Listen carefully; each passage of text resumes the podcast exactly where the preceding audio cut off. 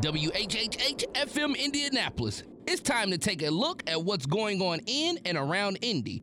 It's Open Lines, your eye on the community on High ninety-six point three. one, two, two, three, three. Hold up.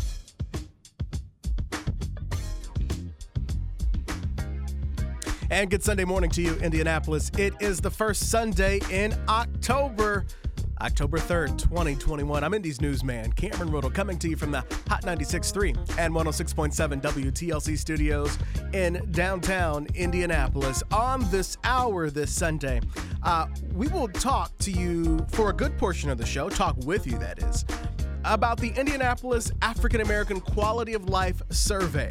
You might remember a couple of months ago, back in the summer, we spent an entire hour using this airspace as an official forum with the Indianapolis Urban League to discuss, if money was no issue because the money was there, what would you like to see done in Indianapolis for Indianapolis to make Indianapolis a better place to live? And you gave us all kinds of options.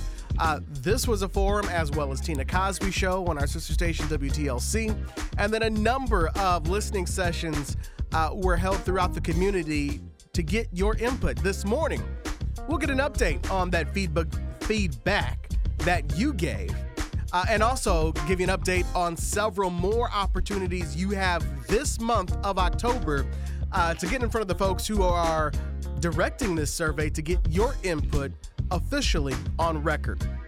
We'll spend a good portion of the show talking about that, starting around uh, about eight fifteen, eight twenty this morning. Uh, but uh, we'll also give you some information about um, a mental health symposium that is happening this week. I guess that would be next week. Um, but happening uh, next week uh, from the Christian Theological Society. A National Suicide Prevention Month was September, but just because it's October does not mean that the effort for um, taking care of your mental health comes to an end when the calendar changes. We'll be talking with Danine Collins here coming up in just a few moments to uh, give you a preview of a list of good folks that they have who you can talk with to get some information for you or yourself, all of you or someone you know, I'm trying to say. We'll talk about all that and more coming up here in just a few moments. But first, let's get you caught up on what is happening today in the news.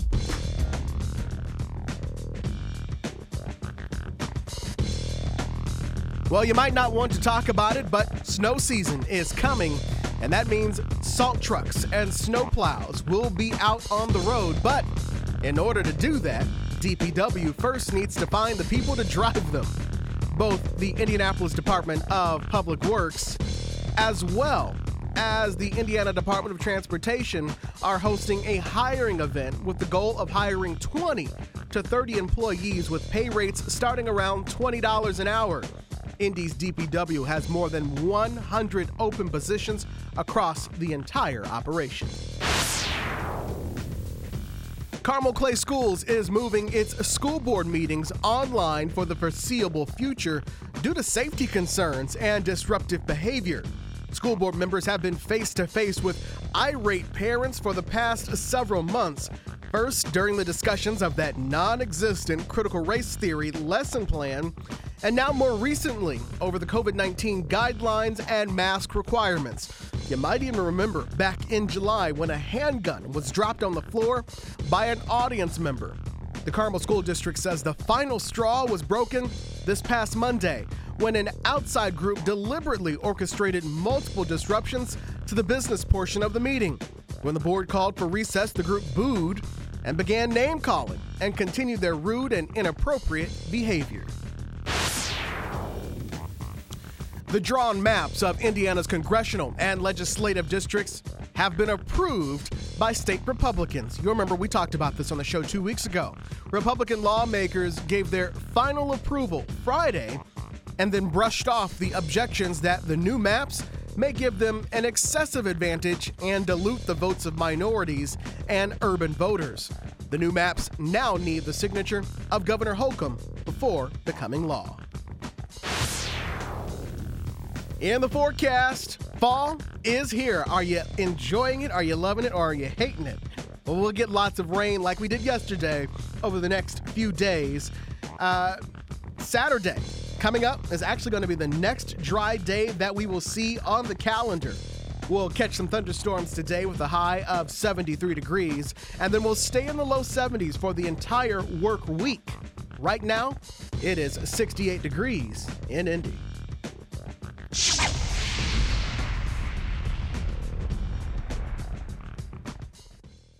And at eight oh six on this Sunday morning, those are your news headlines. Uh, I told you a moment ago about the Christian Theological uh, Seminary hosting a mental health symposium coming up on October eleventh. That is next week, not this week. Uh, but September, of course, was National Suicide Prevention Month. But as the calendar turns to October, the Christian Theological Society is continuing their mental health conversation. The C T S Recruiting and Admissions Department is hosting a mental health symposium to offer a safe and virtual space uh, for dialogue and self-love for those who are in or who may know someone who is facing a mental health crisis. Danine Collins joins us on our live line right now to tell us more. Danine, good morning. Good morning. How are you? I'm good, Danine. How are you? I'm wonderful and blessed. Amen. Glad that you are here. We've made it to another month in this pandemic, of course, and it's it's good. It's good to just be able to say, "Hey, we are here," because we know right. we know someone, so many people who are not doing well right now. Danine, tell us about um, the mental health symposium coming up on the eleventh. Yeah. So October, actually, uh, October tenth. Is World Mental Health Day. So we wanted to kind of piggyback on that um, and offer this uh, mental health symposium on Monday the eleventh. So Christian Theological Seminary, as many know in the community, is a seminary that prepares um, folks to go out and be spiritual leaders and leaders in the community, servant leaders in the community. And this is our way of giving back. So this, the forum really is focused on um, those that do, those that are in the community that are leading, those in the community that are givers, those in the community that are caretakers. Um, so our clergy and our chaplains and our therapists and our mental health providers and allies and others. We're all, like you said, in a crazy place mm-hmm. right now. And uh, I have teenagers in the house, so trying to get them through high school in, in this crazy, crazy time. And so our pastors and our ministers are trying to lead their congregations and help folks too. And so C T S is usually about, you know, training those folks in our community. And so we wanted to open the door and give back and say, hey, you know, we are here as a resource. We have a wonderful um, bit of resources available here at C T S. And so we want to open the door and give back um, to those servant leaders to say, here's a safe place where you guys can come. We have a wonderful panel of experts that are going to really talk and focus on grief, anxiety, and depression, um, things that we typically don't talk about in our community, um, especially in the church or in other spaces. And so we want to just be able to have a safe space for those dialogues. And uh, our hope is that those that at- attend the seminary are able to find new tools to po- put in their toolkits or sharpen those that are already there, um, great reminders, but more than anything, just to know that um, C T S is here. We're here as a resource for for our community. Uh, you talked about how, you know, you have high schoolers and you're trying to get them together. This is, uh, you know, anybody could could listen into this, but this is really talking about Um, caring for the caretakers, the people who have all that weight on their shoulders. And we know if a lot of people know that weight of you're trying to take care of yourself and then others make sure they have everything they need, but you can't properly take care of them if you're not taking care of yourself. Exactly. So this is really about, you know, self-care, these words that are are coming into our daily vocabulary that especially in our community weren't there before. You know, my our parents' generation, they didn't they didn't use the word self-love, mm-hmm. self-care.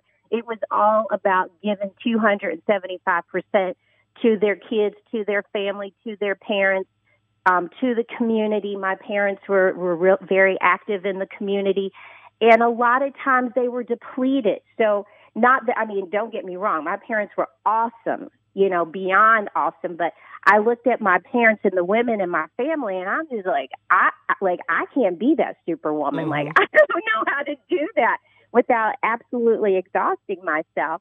And so this is really that time where we are able to, you know, there's a lot of reckoning going on around our world right now with social justice and equity. But this is also a time to really sit back and say and reflect, I can't help somebody else if I can't help myself. Mm-hmm. Like, I can't give anymore if I'm depleted myself. So this is kind of um, our way to help fill those coffers back up, to kind of sit back and talk with others that are in those same spaces and situations so that they can, um, you know, sharpen those tools to be able to get back out there, like shine their armor up, change their, their breastplate, you know, put on some new marching boots. Well, I'm, so I'm, I'm, I'm right there with you, because I will take a, what I call a Cameron day in a minute. Right. If, if I'm, look, I'm not going to be a good coworker to you if if I'm completely drained and I don't even want to look at you, or I don't want to hear anything that you have to say. So I'm going to do us both a favor, and I'm going to stay home tomorrow, and then I'll see you uh, in two days after I can. I'm going to do absolutely nothing or do whatever I want to do, but it's not going to be here. I have no issue.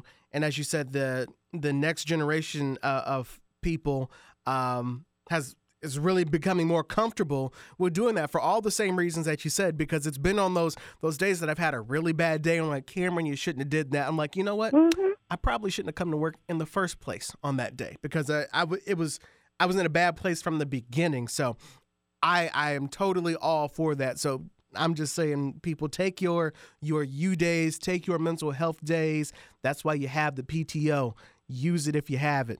Um, You've got a, a three-hour block of, of panelists starting at mm-hmm. nine a.m.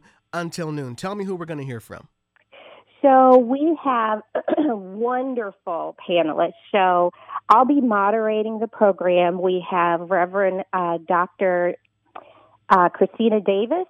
Uh, she is the clinical assistant professor of marriage and family counseling, our therapy department um, at C T S. We have Reverend Ayana Garrett, who is an alumni of C T S, but is now the Associate Dean of Student Life at C T S, who will be offering prayer. Um, we have Doctors Renee Gill and Doctors Glenn Williams. They are both uh, psychiatrists. Uh, Doctor Williams is triple board psychiatrist, and so Um, they're there to really provide that clinical side as well with Doctor Davis. And then we have um, Reverend Natasha Donald Howard, who is a chaplain, but she is also a C T S student right now in our doctorate of ministry. But she brings a, a great lens and perspective from a chaplain's view. And so um, each panelist will be talking about specific Um, subject matter, and but all panelists are there to, to help and to dive into the conversation. So there will be time for discussion. There will be breakout sessions. So this is very interactive. This is not like the old Socratic method where you sit and just listen. This is very participatory. It is very um, active. We want everyone to come and come with their questions and, and come with issues, real life experiences. So we're able to talk talk them through that. Good. And that was the next thing I was going to ask you. Is this a conversation? And you just answered it. It is a place to ask questions and get answers to them in real time. Of course, in this virtual space, uh, the names that Danine just mentioned to you all uh, are the names of all Black women who will be uh, on the, leading these panels. Uh, if you want to know more about who they are, and you can actually see their faces by going uh, to their website and registering, Danine, how can people do that? Yes, so it is a free virtual event. So grab coffee, grab your, your donuts, grab your breakfast. um, before the day of the event, head to c t s dot e d u. You can click our events page, um, and it will take you to information about the Mental Health Symposium, and you will see the header C T S Mental Health Symposium for the caretakers. Um, you'll be able to register, and once you are registered, the link for the symposium will be sent to you, and you'll also get reminders prior to the event and then the day of the event. So we're very excited and hope to see everybody there. And that starts at nine a.m. on October eleventh. Give us that website information one more time. Sure. It's cts.edu backslash events, or you can just go to c t s dot e d u and click events in our menu bar, and it'll take you to the link for registration. Danine Collins with C T S joining us this morning live on Open Lines. Danine, thank you so much for starting your week with us and letting us know about these resources that you guys have put together for us. Thank you so much, Cameron. It's been a pleasure. And thanks for, for allowing us to speak out and let the community know that um, what's happening over at C T S. Absolutely, especially with our mental health. It is so important as we go through umpteenth month of, of a pandemic with, with everything, yeah. every on top of everything else that's going on in the world. On top of everything else. And can I just give a quick shout out yes, to my, my niece? She's turning sixteen in this pandemic, and it's such a milestone year, but happy birthday, Ayla Ginley Owens. Um, she's a student at North Central High School. She's a swimmer. She's a fantastic young lady, and I want to wish her a happy sixteenth birthday. Shout-outs on the radio usually help make up for things. So yeah. I think that will count for something. All right. Thank you so much, Danine. Have a good day. Thank you so much. Bye-bye. Bye-bye. All right. Uh, the Christian Theological Seminary hosting their Mental Health Symposium. That is on October eleventh from nine until noon. The information is on their website, uh, c t s dot e d u, and you can find the events page and register, get your questions asked and answered in this mental health Uh, symposium. Again, October eleventh from the Christian Theological Seminary. If you can't remember the website, Google C T S Mental Health Symposium, October eleventh. All right. Um, coming up here on the show, we will be talking about the Indianapolis African American Quality of Life Initiative. You'll remember we talked about that months ago, where we spent an hour here on the radio to just um, get your thoughts, get your suggestions, your recommendations on what would you do to make Indianapolis a better place. Well, uh, we asked and you answered. And so now it's time to get an update on um, what it is that you asked, what it is you recommended from uh, what would you like to do to see to make Black life um, better here in Indianapolis. The money is there to do it. What would you like to see done? We will continue that conversation with Tony Mason and Willis Bright, uh, who are behind, some of the folks who are behind that quality of life survey.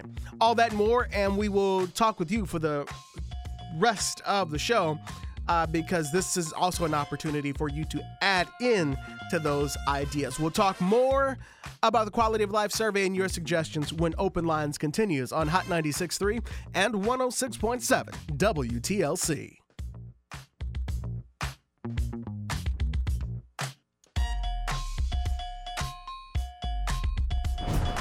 We want to hear from you, your thoughts, your views, your voice. We are your eye on the community. It's Open Lines on Hot ninety-six point three.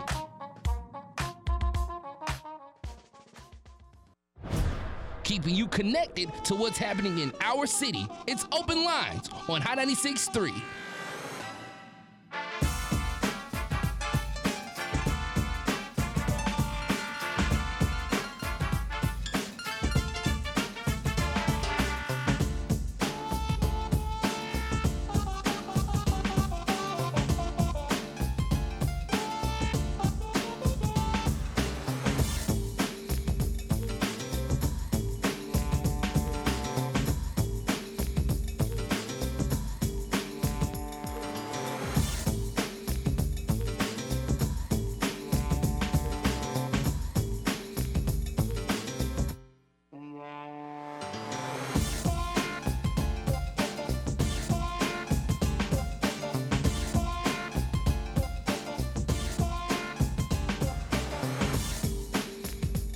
And we are back here on Open Lines on Hot ninety-six point three and one oh six point seven W T L C on this first Sunday of October twenty twenty-one. So glad you are here with us on this Sunday morning.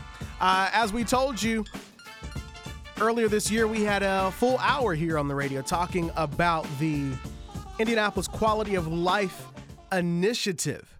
Um, we asked her for a, we, we spent a full hour here on Open Lines, and this was an official forum to ask you, if the money was there, what would you like to see happen to improve the quality of life for African Americans in Indianapolis?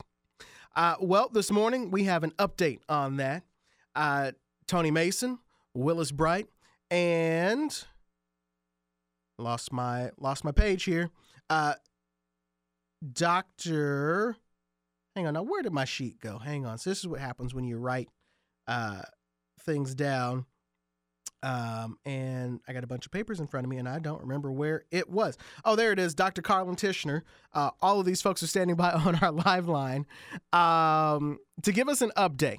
Um, the feedback that they have heard from you on this show, on Tina Cosby's show, on a number of different in-person or uh, virtual forums that they have had over the past uh, several months uh, to see what it is you as the public through these listening sessions have said you want to see happen here in Indianapolis to improve the overall quality of life Uh, here in Indy. And now this month, they will have five additional meetings that are all virtual um, that you can be part of. And the first one is coming up on Wednesday, October sixth. We'll have details on that and the other four sessions that are happening uh, this month. But right now, let's go to our live line and talk uh, to Tony, to Willis, and to Doctor Carlin, who are all on our live line right now. Gentlemen, good morning.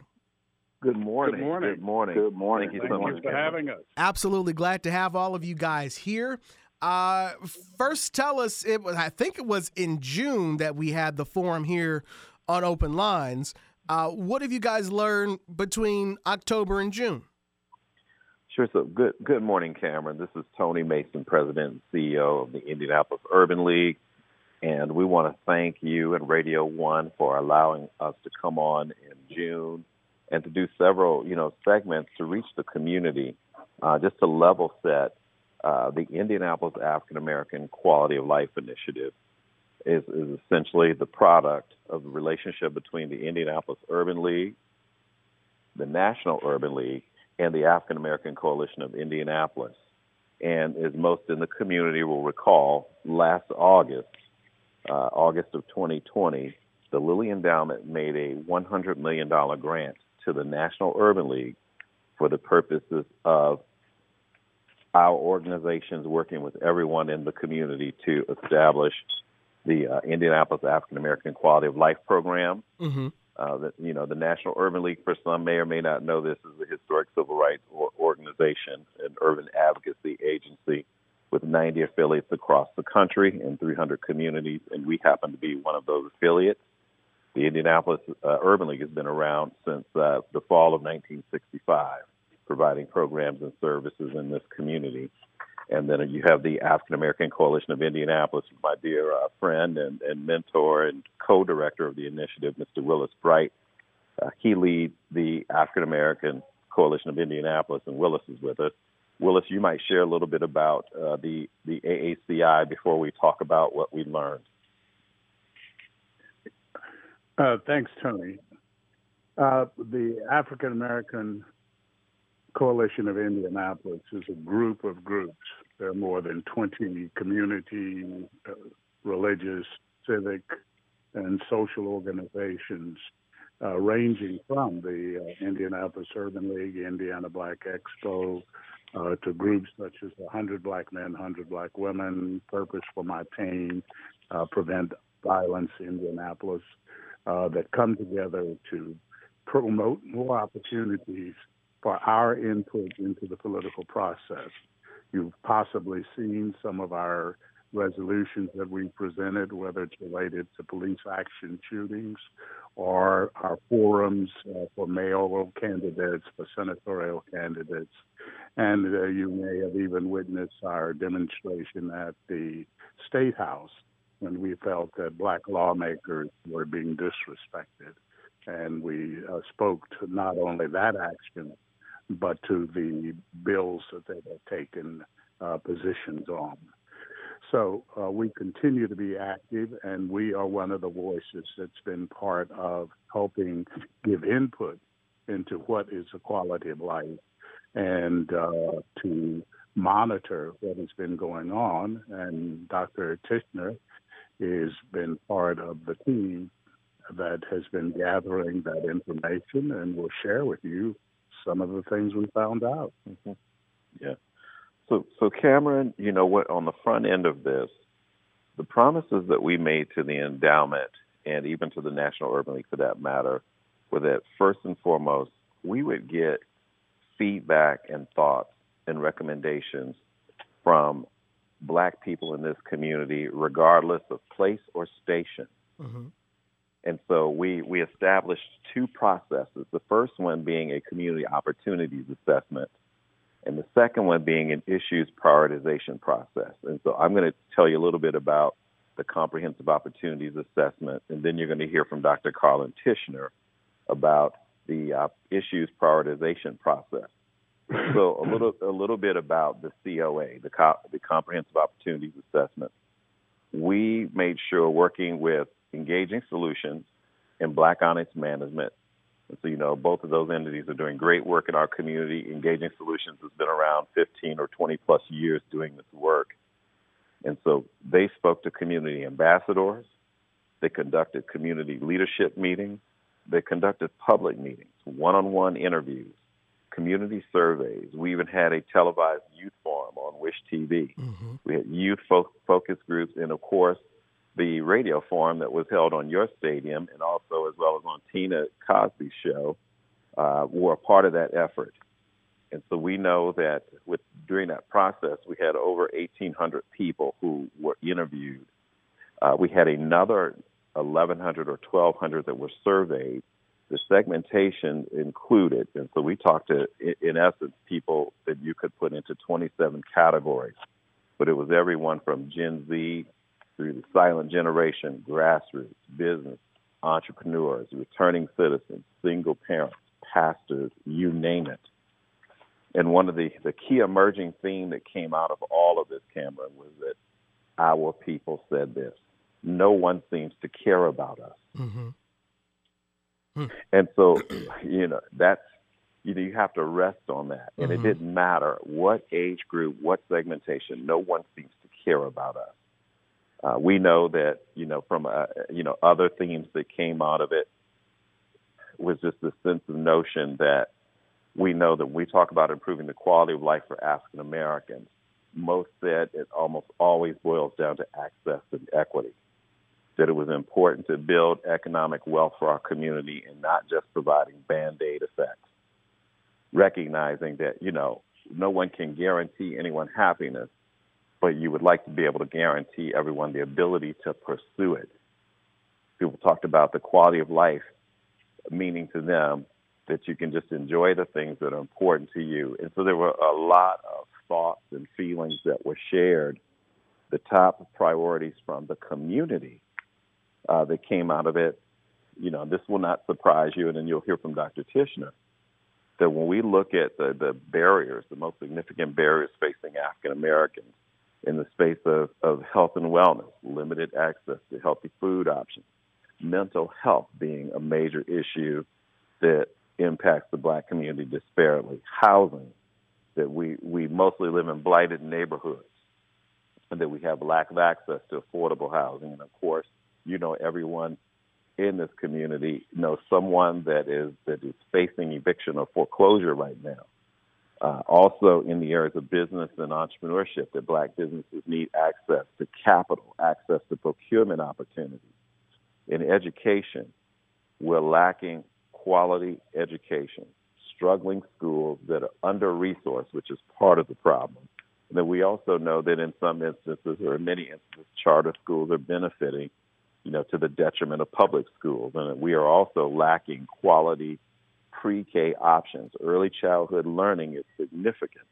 And then with respect to employment, lacking access to quality jobs that pay a limited that pay a living wage, and we know that uh, there are also a number of other barriers that affect the quality of life, you know, in our community for African Americans. We we have under-resourced communities, under-resourced community centers, um, and there's so many needs. And as you know, Cameron, this is just all supported by the data that, you know, we see each and every day, you know, with respect to housing. Mm-hmm. You know, black black home ownership is at thirty-five percent. Mm. We know that, we know that it, before two thousand seven, it was approaching almost fifty percent. Job creation, black unemployment, it was over ten percent from two thousand ten through to, to, through twenty nineteen. Food insecurity. We know that we have eighty-two thousand African Americans in our community living in food deserts. Uh, black business development. Indianapolis ranks fifty-fifth out of eighty-five metropolitan cities when it mm. comes to black business formation. And then the most sobering statistic of all, when we think about schools and education, you know, our pass rate for both uh, language and math on the most recent iLearn test for Marion County, excluding Speedway, ranged from two point eight to ten point nine percent.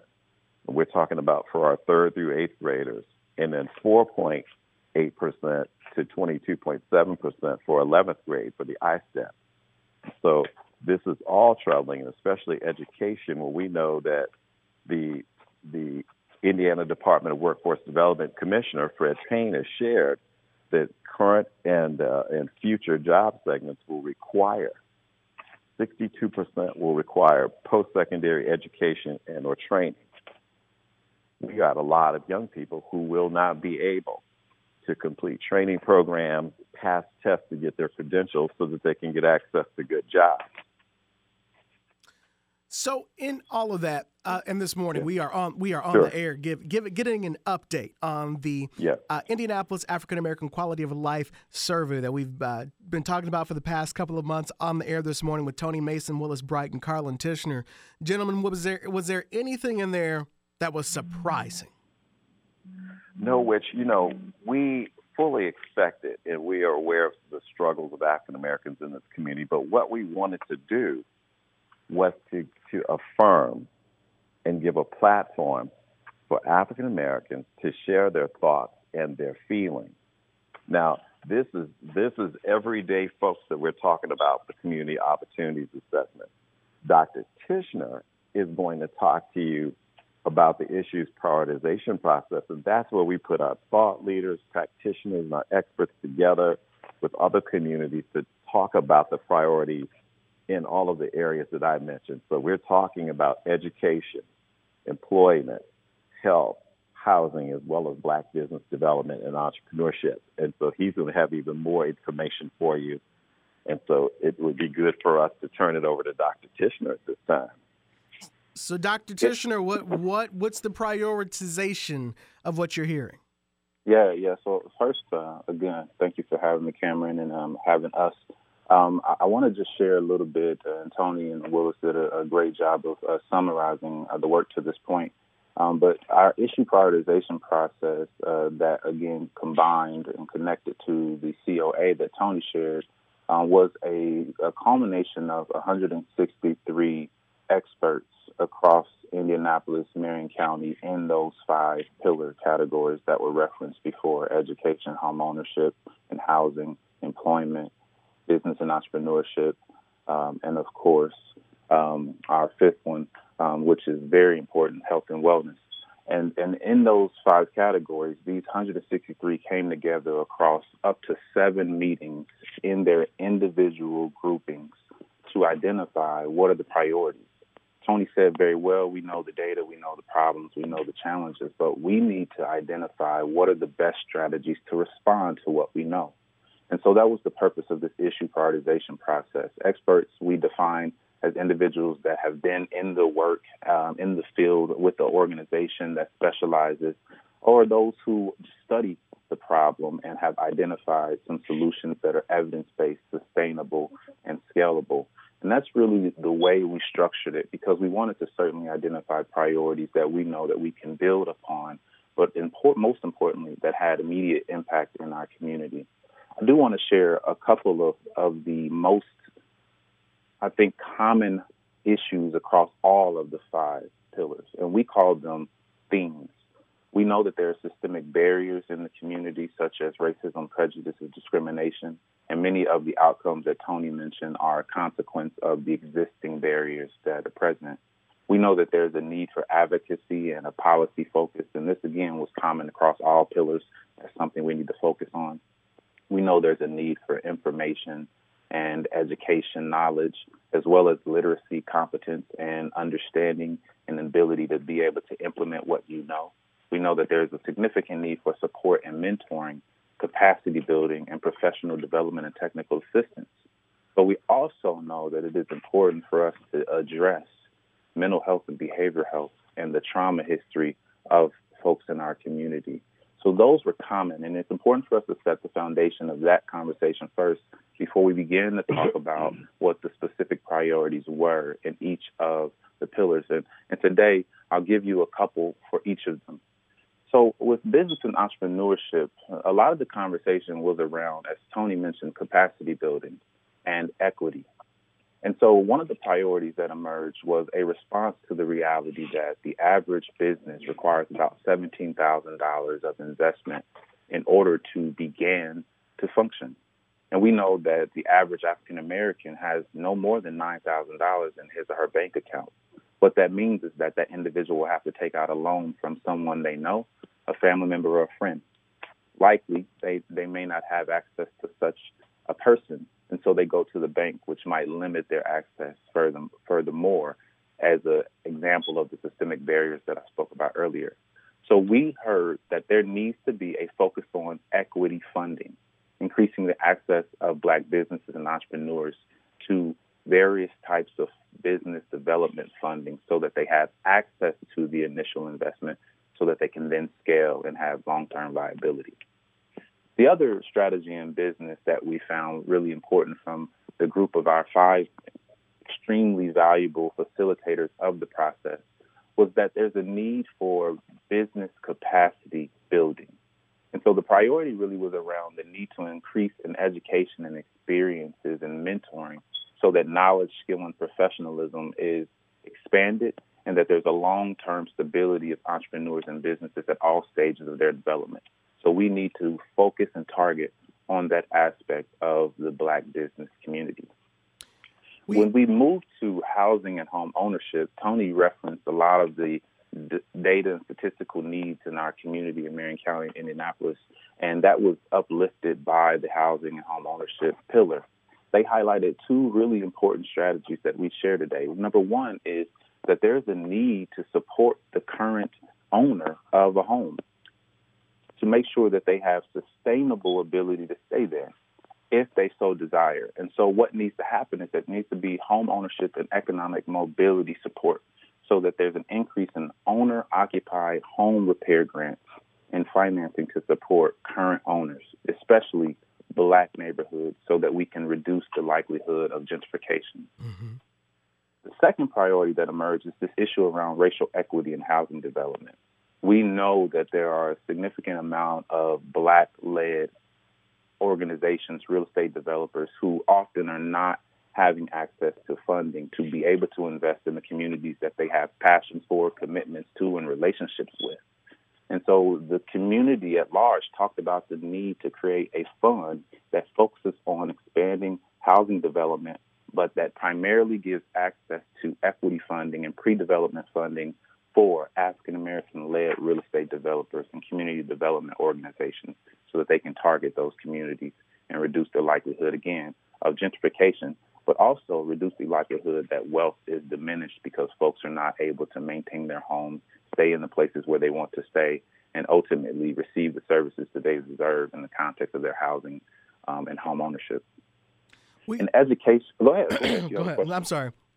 Uh, I was just going to say we are. The phone's been ringing, and we are on the air this morning with uh, the an update on the Indianapolis African American Quality of Life survey. For folks who want to get in, I think we'll, we'll be able to take a couple of phone calls here, but I also want to mention, as you're hearing this, and you may not be able to get through on the phone line, but maybe you have something you want to add, there are five public meetings in October where you can jump in on this conversation. The first one is October sixth, followed by October ninth, the twelfth, the thirteenth, and the twentieth. The time and dates are online. You can get that information at I A A Q L I. That's I A A Q L I dot org. Uh, Doctor Tichenor, go ahead. Yeah, so just a, a couple of more um, pillars to share. Um, so moving to education, and again, Tony Willis alluded to this earlier, is there's a need for development of teachers and leaders that are culturally responsive.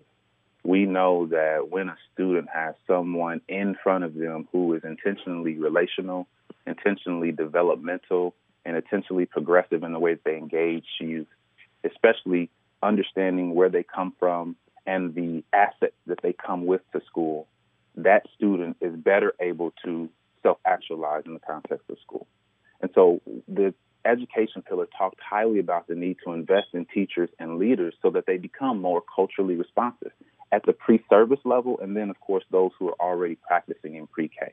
It's important for us to focus on culturally responsive pedagogy and discipline practices so that we can reduce the prison to uh, the school to prison pipeline that we all know well happens in our community. The second priority that emerged in education was the need to respond to the reality that there is a limited amount of African American, Black, and Brown people in K twelve education. So what do we need to do? We need to focus on recruiting and retaining those teachers of color, leaders, and educators. And so our investment needs to be on how do we target, how do we support, how do we build capacity, and how do we ensure that burnout doesn't happen for Black and Brown individuals in the context of K twelve school. We know that two percent of the entire education is represented by males of color, Black males in particular, just two percent. So we need to grow that so that we can have more success at the representation level. And then the third priority that I think is important for us to share in education is this need to invest in early childhood education, pre-K to third grade, third and four-year-olds.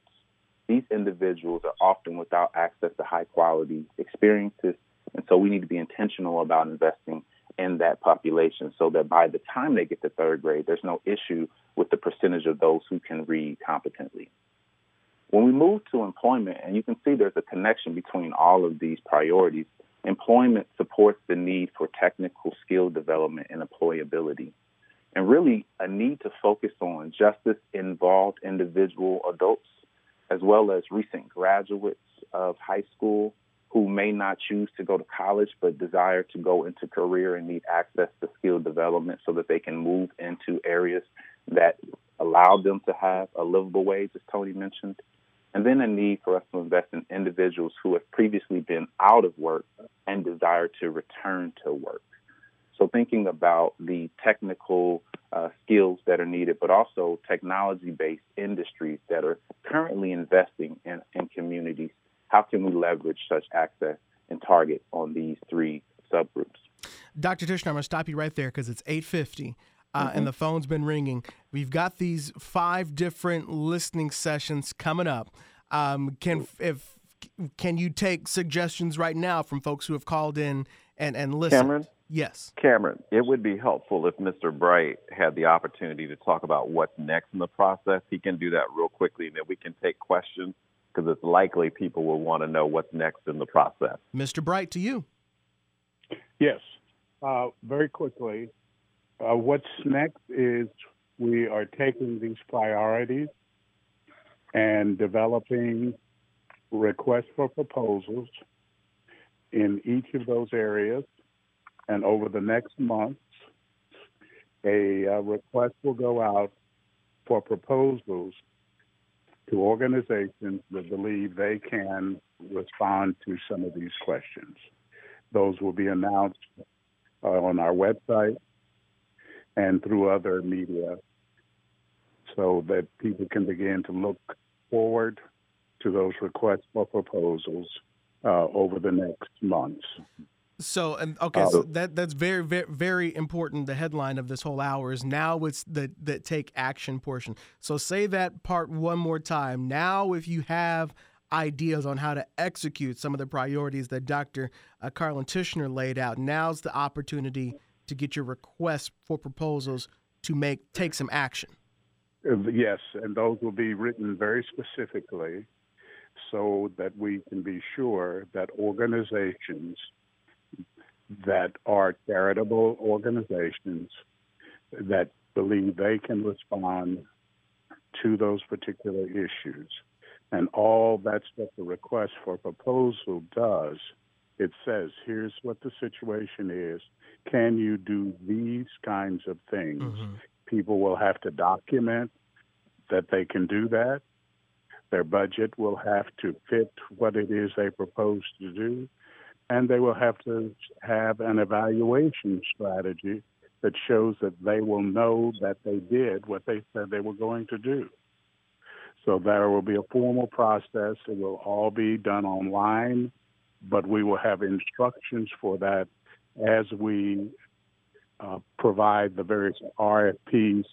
They will not all be done at one time, and uh, not for every issue that was prioritized, because this is a five-year initiative. And I think people have to recognize that it's a five-year initiative.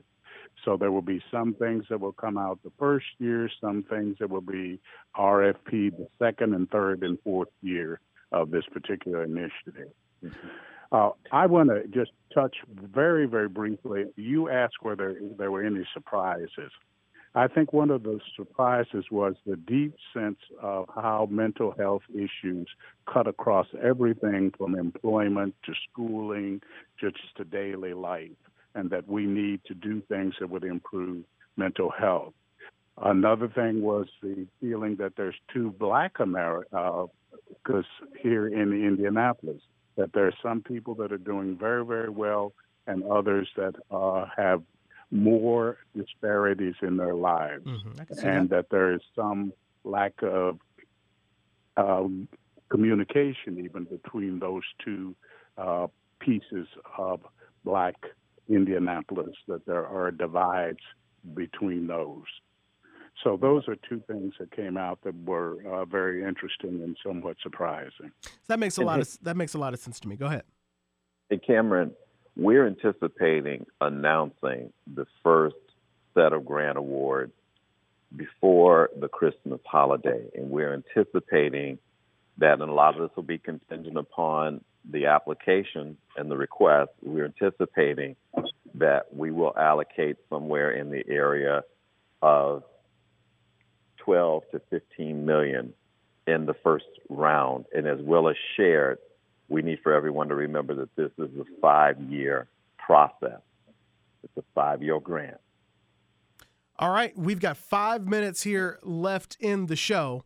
Uh, and as you heard now, it is go time. So your ideas, get your requests for proposals, um, start thinking. If you know somebody who needs to be involved with this, now's the time to call them, because it is go time. But you guys are still listening. Uh, you're having public meetings this month, correct? Yes. Yes, we are. All right.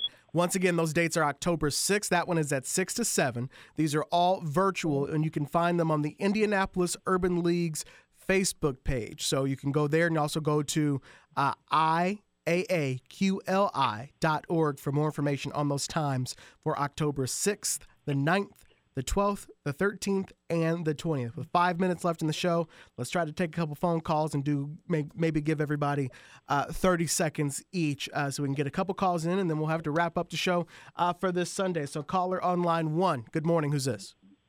Hey, Cameron. How you doing this morning? I'm good, sir. I'm going to be serious about it. You got thirty seconds. I, I know. Hey, guys, I'm, I want to say greetings to the staff. I just wanted to know if there's any way that us as a community can help you guys, because one hundred million dollars from the Lilly Endowment grant is really not going to be enough.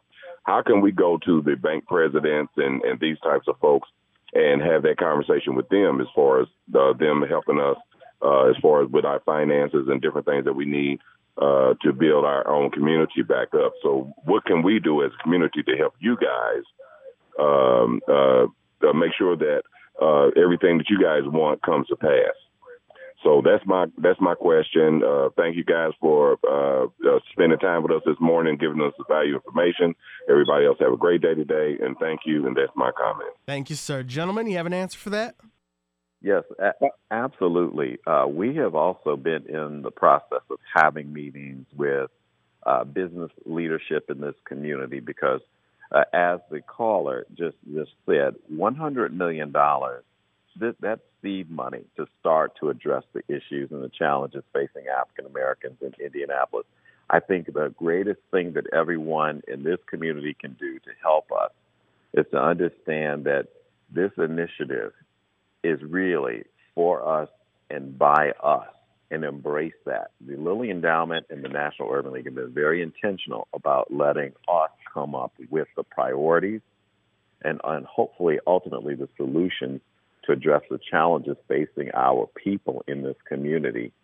And so we want to make sure that the, the first first things first, people attend the session on to, on, on the October sixth. Attend the session, hear what we have to say. That will be important. Uh, three one seven, two three nine, nine six nine six, three one seven, two three nine, nine six nine six. Uh, three minutes left in the show. Let's go to the phones for another caller. Good morning. You're live on the air. Who's this? Yes, um, it's the Georgia boy. Georgia boy, you got thirty seconds. Hit it. Uh, look at here. Listen, I'm down here in Miami. I went to the funeral home yesterday here in Miami to make arrangements for my uh, uh, putting my auntie to rest. And the funeral lady told me that they got so many uh, uh, COVID deaths. She have funeralized so many. So I'm saying to people, make sure you get those shots. And I can't wait to get on back to Atlanta. Miami is a mess down in here. All right, y'all take care up there. All right, thank you so much. Minute left here in the show. Gentlemen, you've got uh, a number of different topics that folks want to focus on. Um, tell us, how, how will it work for the virtual uh, meetings? Will this be like a Zoom thing and folks can talk back and forth to you?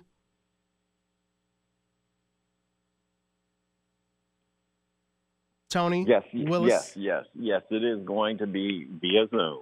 Okay. And so what we will do is we will share, you know, this information, and we know this is so critical because, again, this is what we, what you said, what the community said. So we're giving life and license to the voice of African Americans, and ultimately it will be that call, that call to action that we hope will empower us to work towards addressing The, the the solutions that, you know, that can hopefully improve the quality of living for more African Americans in Indianapolis. And I know you said the first grants could be given out before Christmas. When do you think the R F first R F Ps will be due? Uh, we are hopeful, and, and Mister Bright can, can weigh in on this, so we are hopeful to have that first R F P issued by the end of this month. Okay. All right.